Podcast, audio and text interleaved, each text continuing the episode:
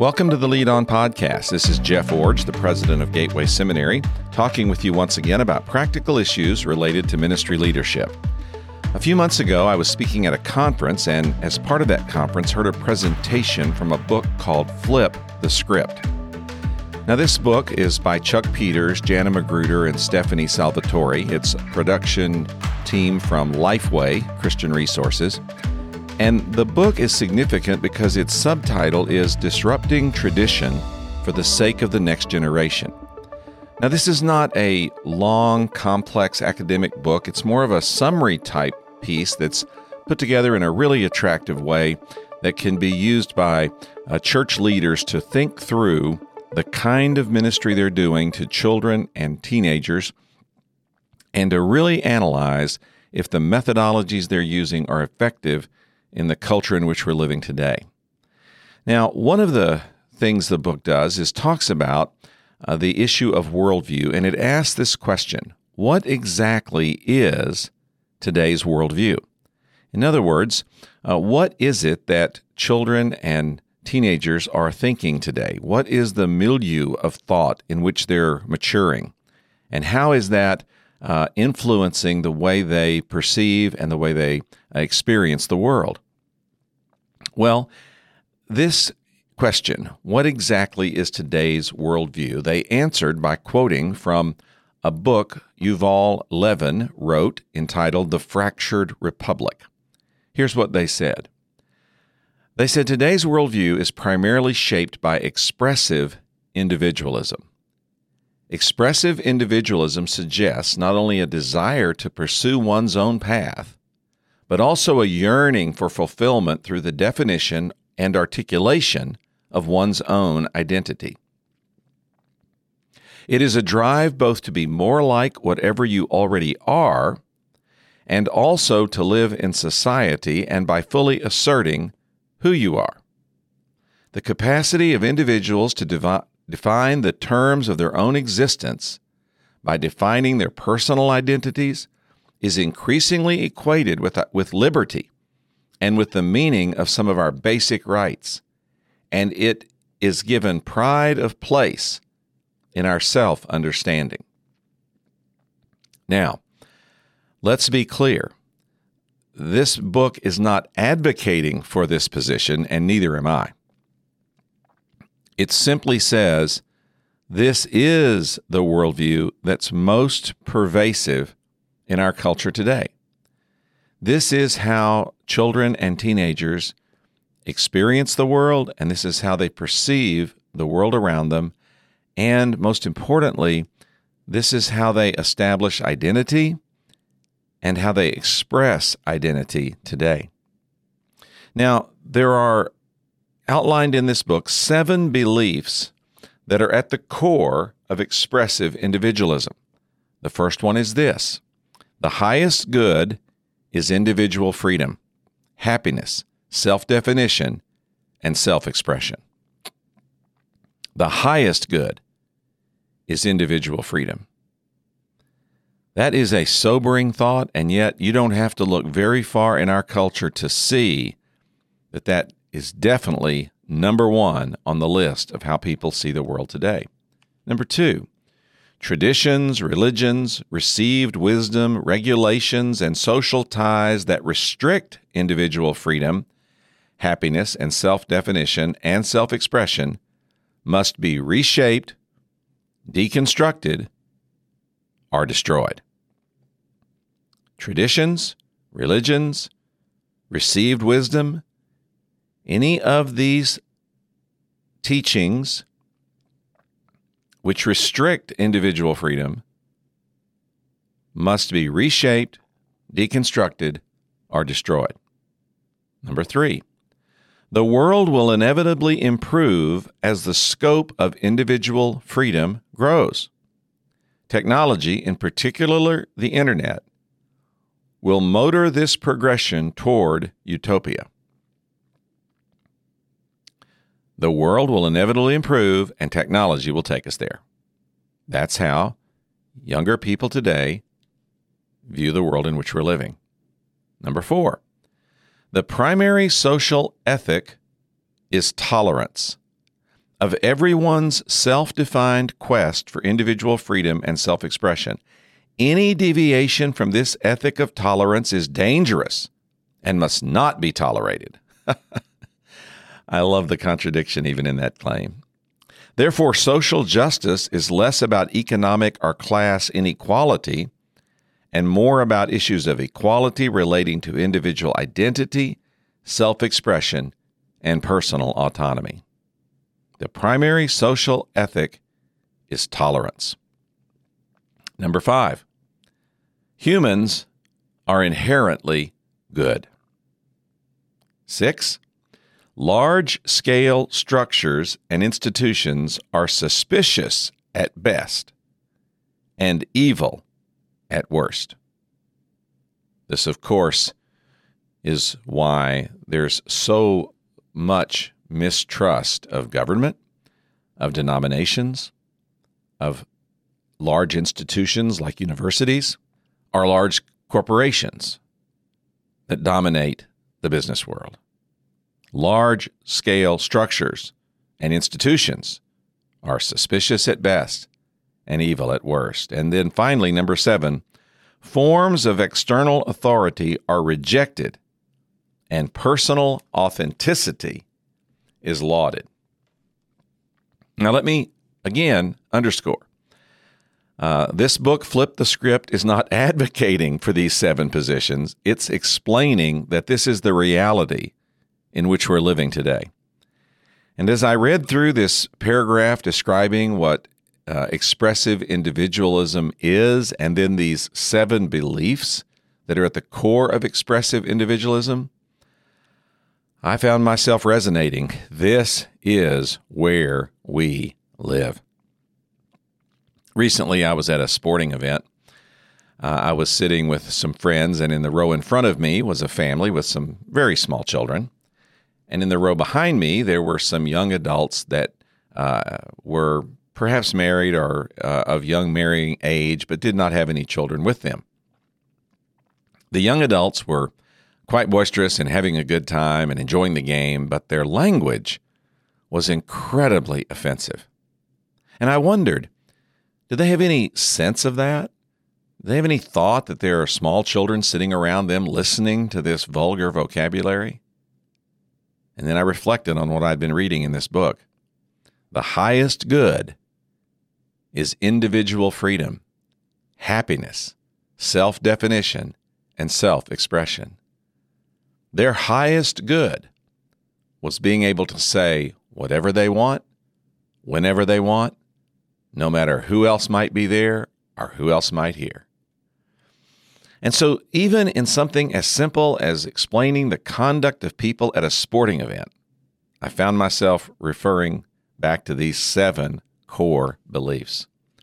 Individualism, expressive individualism, does explain the worldview young people have today. Now, what's interesting today is that this worldview is not the domain of dry academics tucked away in some uh, distant university writing uh, pro- uh, reports and papers no one else reads but other academics. No, this pervasive worldview is clearly being communicated throughout the culture. And I find it striking how often these sentiments are communicated by characters either in movies or by popular entertainers. For example, Queen Clarice in Princess Diaries 2 said, Whatever choice you make, let it come from your heart. Ernesto from the movie Coco said, The rest of the world must follow the rules, but I must follow my heart. And then DC Comics, The Flash, he said, Life doesn't give us purpose. We give life purpose.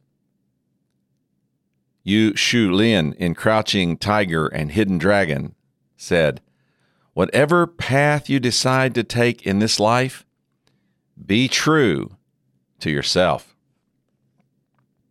And Tiana from The Princess and the Frog, fairy tales can come true you just got to make them happen. It all depends on you. And then, how about this one from Frozen? The lyrics of that iconic song, Let It Go. It's time to see what I can do, to test the limits and break through. No right, no wrong, no rules for me. I'm free. This is just a small sampling of this worldview being presented in various kinds of entertainment that appeals primarily to children and then a few entertainers that might appeal to teenagers as well. The worldview that all of these people are growing up in is pervasive throughout media. Now, having said all that, uh, it's important to understand that what I've presented so far is just the first part of the first few pages of this book, Flip the Script. Instead, the book, once it lays the foundation, asks this really seminal question Is the traditional ministry model being used by most churches today effective at reaching children and teenagers who are immersed in this worldview? And the answer in this little book is no, it is not. Our ministry models must be rethought in order to reach children who are so heavily influenced in the world that they're living. Now, the traditional ministry model to children and to teenagers goes something like this We want them to hear Bible stories and the gospel message, believe in Jesus and begin a faith journey, and share with others, meaning telling others about what they've experienced in Jesus Christ. Now, it's important to note that this little book does not advocate for different outcomes.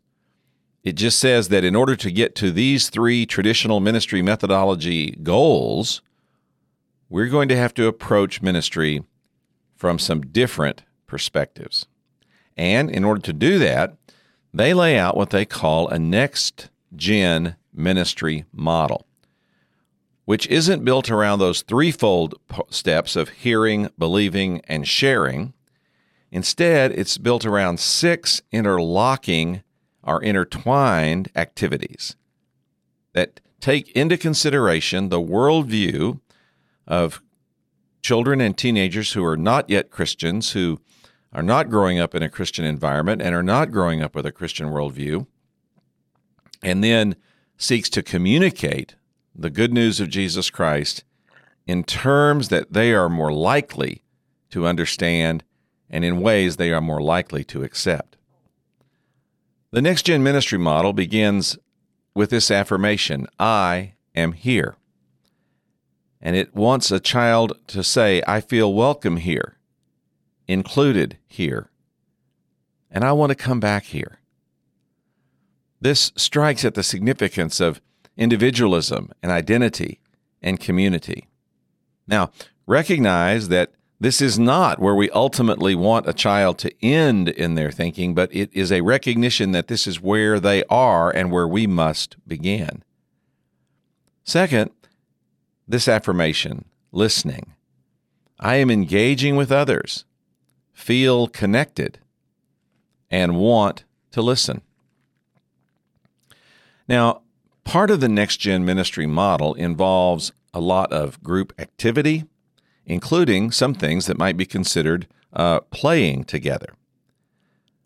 These are not just throwaway activities to fill up time, however, they are recognizing that children and teenagers who have this worldview want to begin a relationship with others and even with God by testing whether they can work together with these people and find identity and belonging as a part of the group as opposed to just in their own individualism. So, a next gen ministry model begins with I am here and then moves to listening, I am engaging with others. Then it moves toward understanding. I understand increasingly more and more about who God is and what He is like. This is where we begin communicating foundational truths about who God is and what He's like and we help people understand that they can do this with no prior knowledge necessary. This makes everyone an insider, puts everyone on a level playing field. Advocates of this approach say that every teaching session has to be treated like it's the first week that anyone in the room has ever heard these beautiful ideas about the gospel. Now, that doesn't mean you don't build from week to week, but it means you come attitudinally with an understanding that you have to start almost from the beginning every time to make sure that every person feels that there's a place for them in what you're communicating. And then a fourth step in this next gen ministry model is believing with the affirmation, I believe in Jesus and begin my faith journey. That's certainly the objective that we're trying to achieve, but in interfacing with today's worldview, rather than starting with sharing information and calling for belief, we first have to start with establishing a foundation for identity, establishing a foundation for belonging, establishing a foundation of biblical truth, which is lacking almost entirely in this generation, and then, and then calling them to believe in Jesus. These gospel conversations and gospel presentations must be clear, forthright, demanding, but always presented in a way that helps every person know they can access the gospel. And then the fifth part of this ministry model is growing. I become more like Jesus and display his character. Nurture meaning identity is now based on God's character. Helping kids and students understand that one's identity is defined by God, that expressive individualism is not biblical, and that defining identity by ourselves and in ourselves and of ourselves will only lead to futility. But by allowing our identities to be our identity to be defined by God, to understand who he is, what he is like, how he has made us, and how that identity can be formed because of that relationship is essential. So, growing is a very vital part of what it means to reestablish an understanding of identity that's healthier and wiser. And then finally, this new next gen ministry model also includes reaching with the affirmation I serve my community and tell others about the love of Jesus. This is when you create opportunities for children and teenagers to serve their community, usually best alongside volunteers who might also be parents, but certainly who are adults.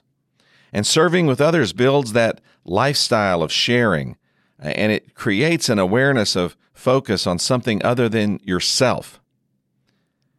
This is how we end this self focused on expressive individualism and build something much, much larger in the lives of people.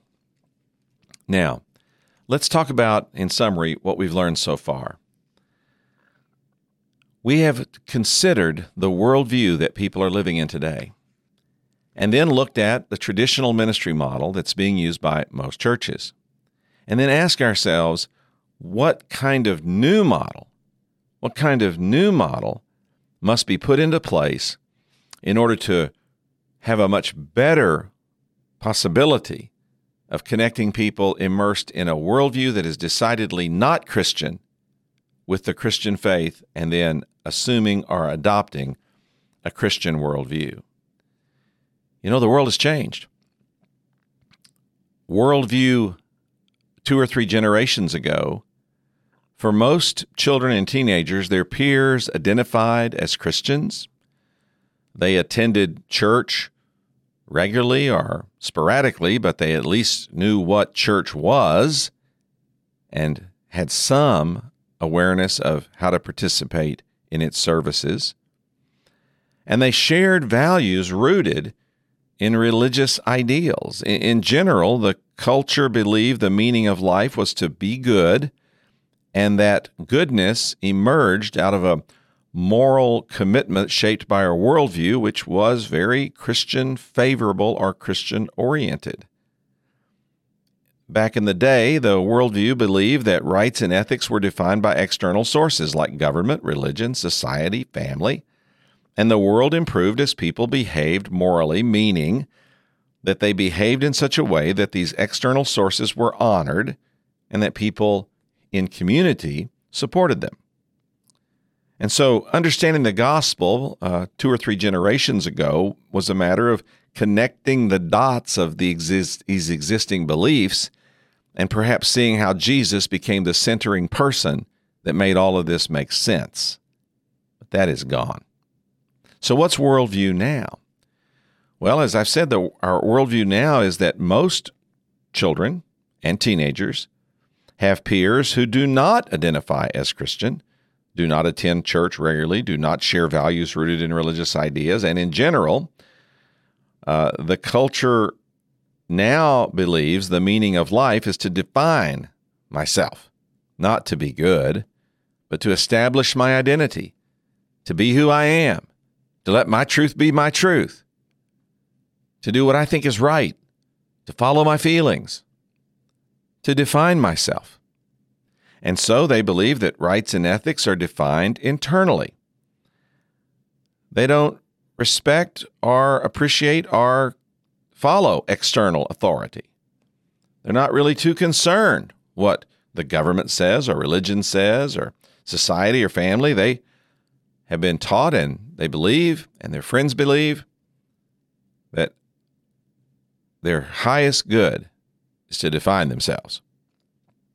And they expect society as a, at large to defend people whose identity is marginalized and to, in fact, go to the extreme of defending the individualized identity of every marginalized person to the point that it becomes to be legitimized and the majority has to follow the minority in these areas.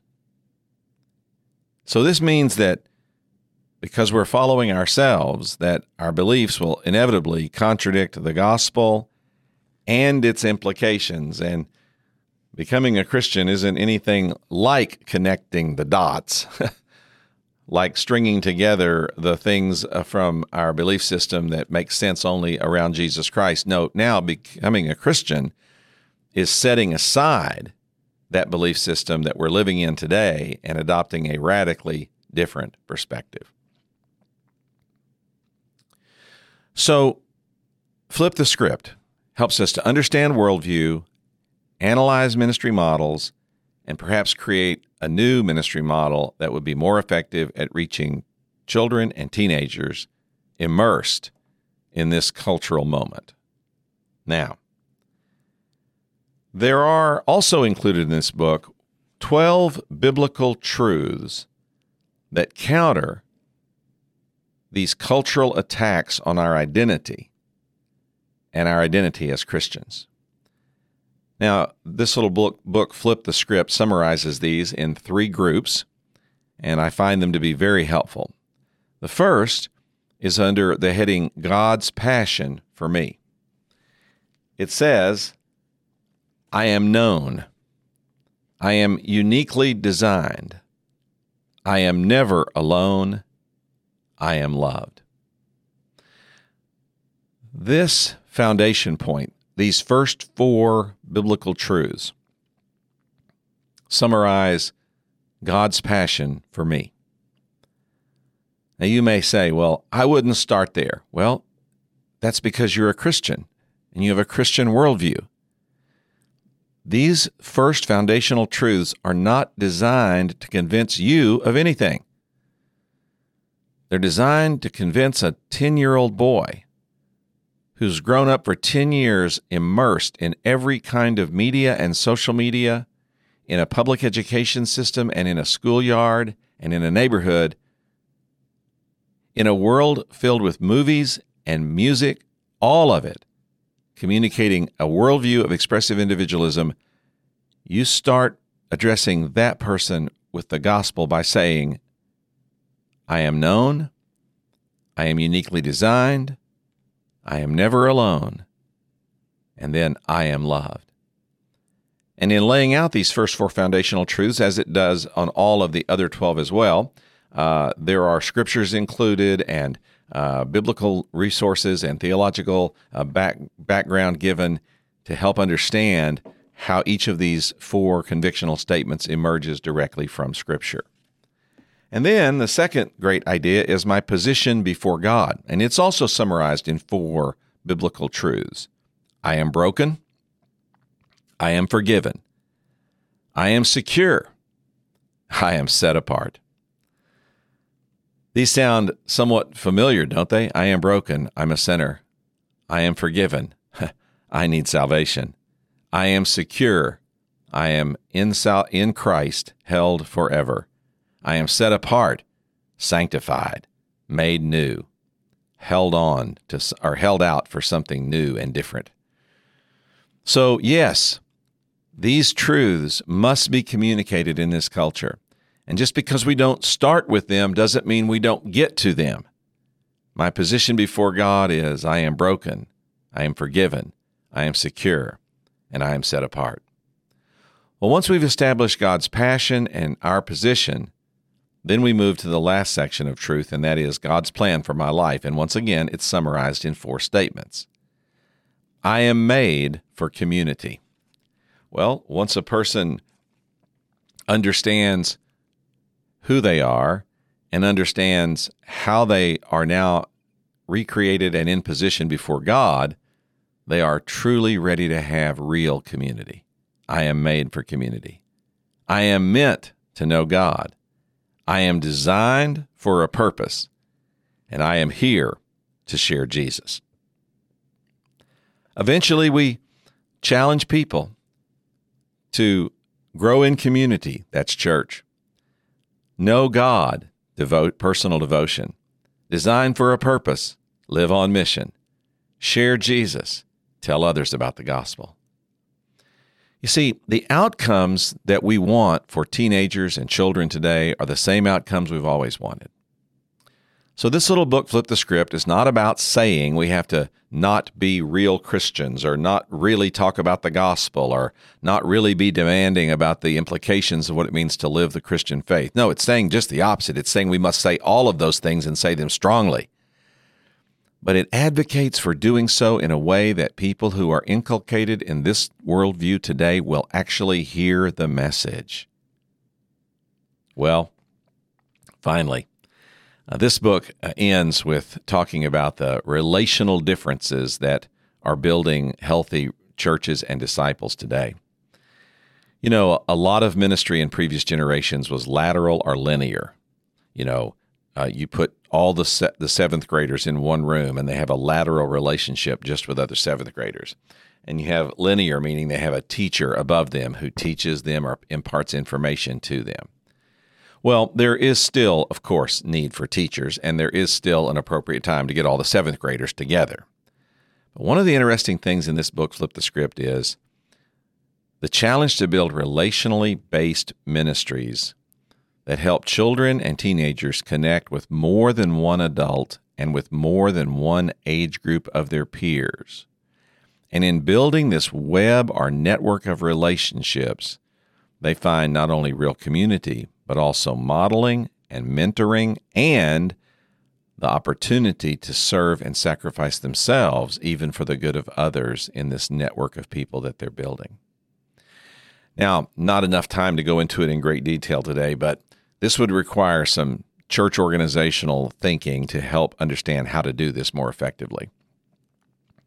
How to blend generations and pull them together not ending the lateral and the linear, not ending that forever and for always, but simply saying, how can we augment that? Because one of the clear uh, uh, findings in research that supports this book is that teenagers who become healthy, spiritually growing adults do so because they had a network of adults, not just one, but a network of, of adults in their formative years who helped shape them in their Christian faith. So, building next generation ministry for the future is not just about those 12 foundational truths I just communicated. It's all about also about redefining relationships so that those truths are not only taught, but they're also lived and reinforced and modeled, and then even the opportunity given to teach them and model them for others. Well, today we've talked about what it means to design ministry to reach children and teenagers in this cultural milieu. Today's worldview is expressive individualism, and this little book, Flip the Script, you can get it from Lifeway. This little book helps explain what today's worldview is like, how this worldview is pervasive in media and in relationships and in communities, what this worldview does in terms of evaluating uh, present ministry approaches, and perhaps reveals why they're so ineffective. And then it lays out some strategies that we can use to reshape our ministry plans so that we go forward doing things that really connect with teenagers and children where they are in the cultural setting we find them.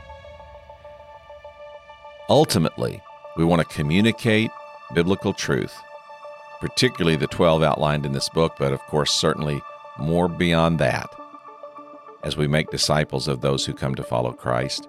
And then we want to try to find ways to build these relational networks so that we support teenagers and children as they grow to, as they grow to faith and become the adults we need to stand with us, extending our movement. I hope you will get this little book, Flip the Script. I hope you'll read it carefully and let it help you rethink how you're ministering to children and teenagers as you lead on.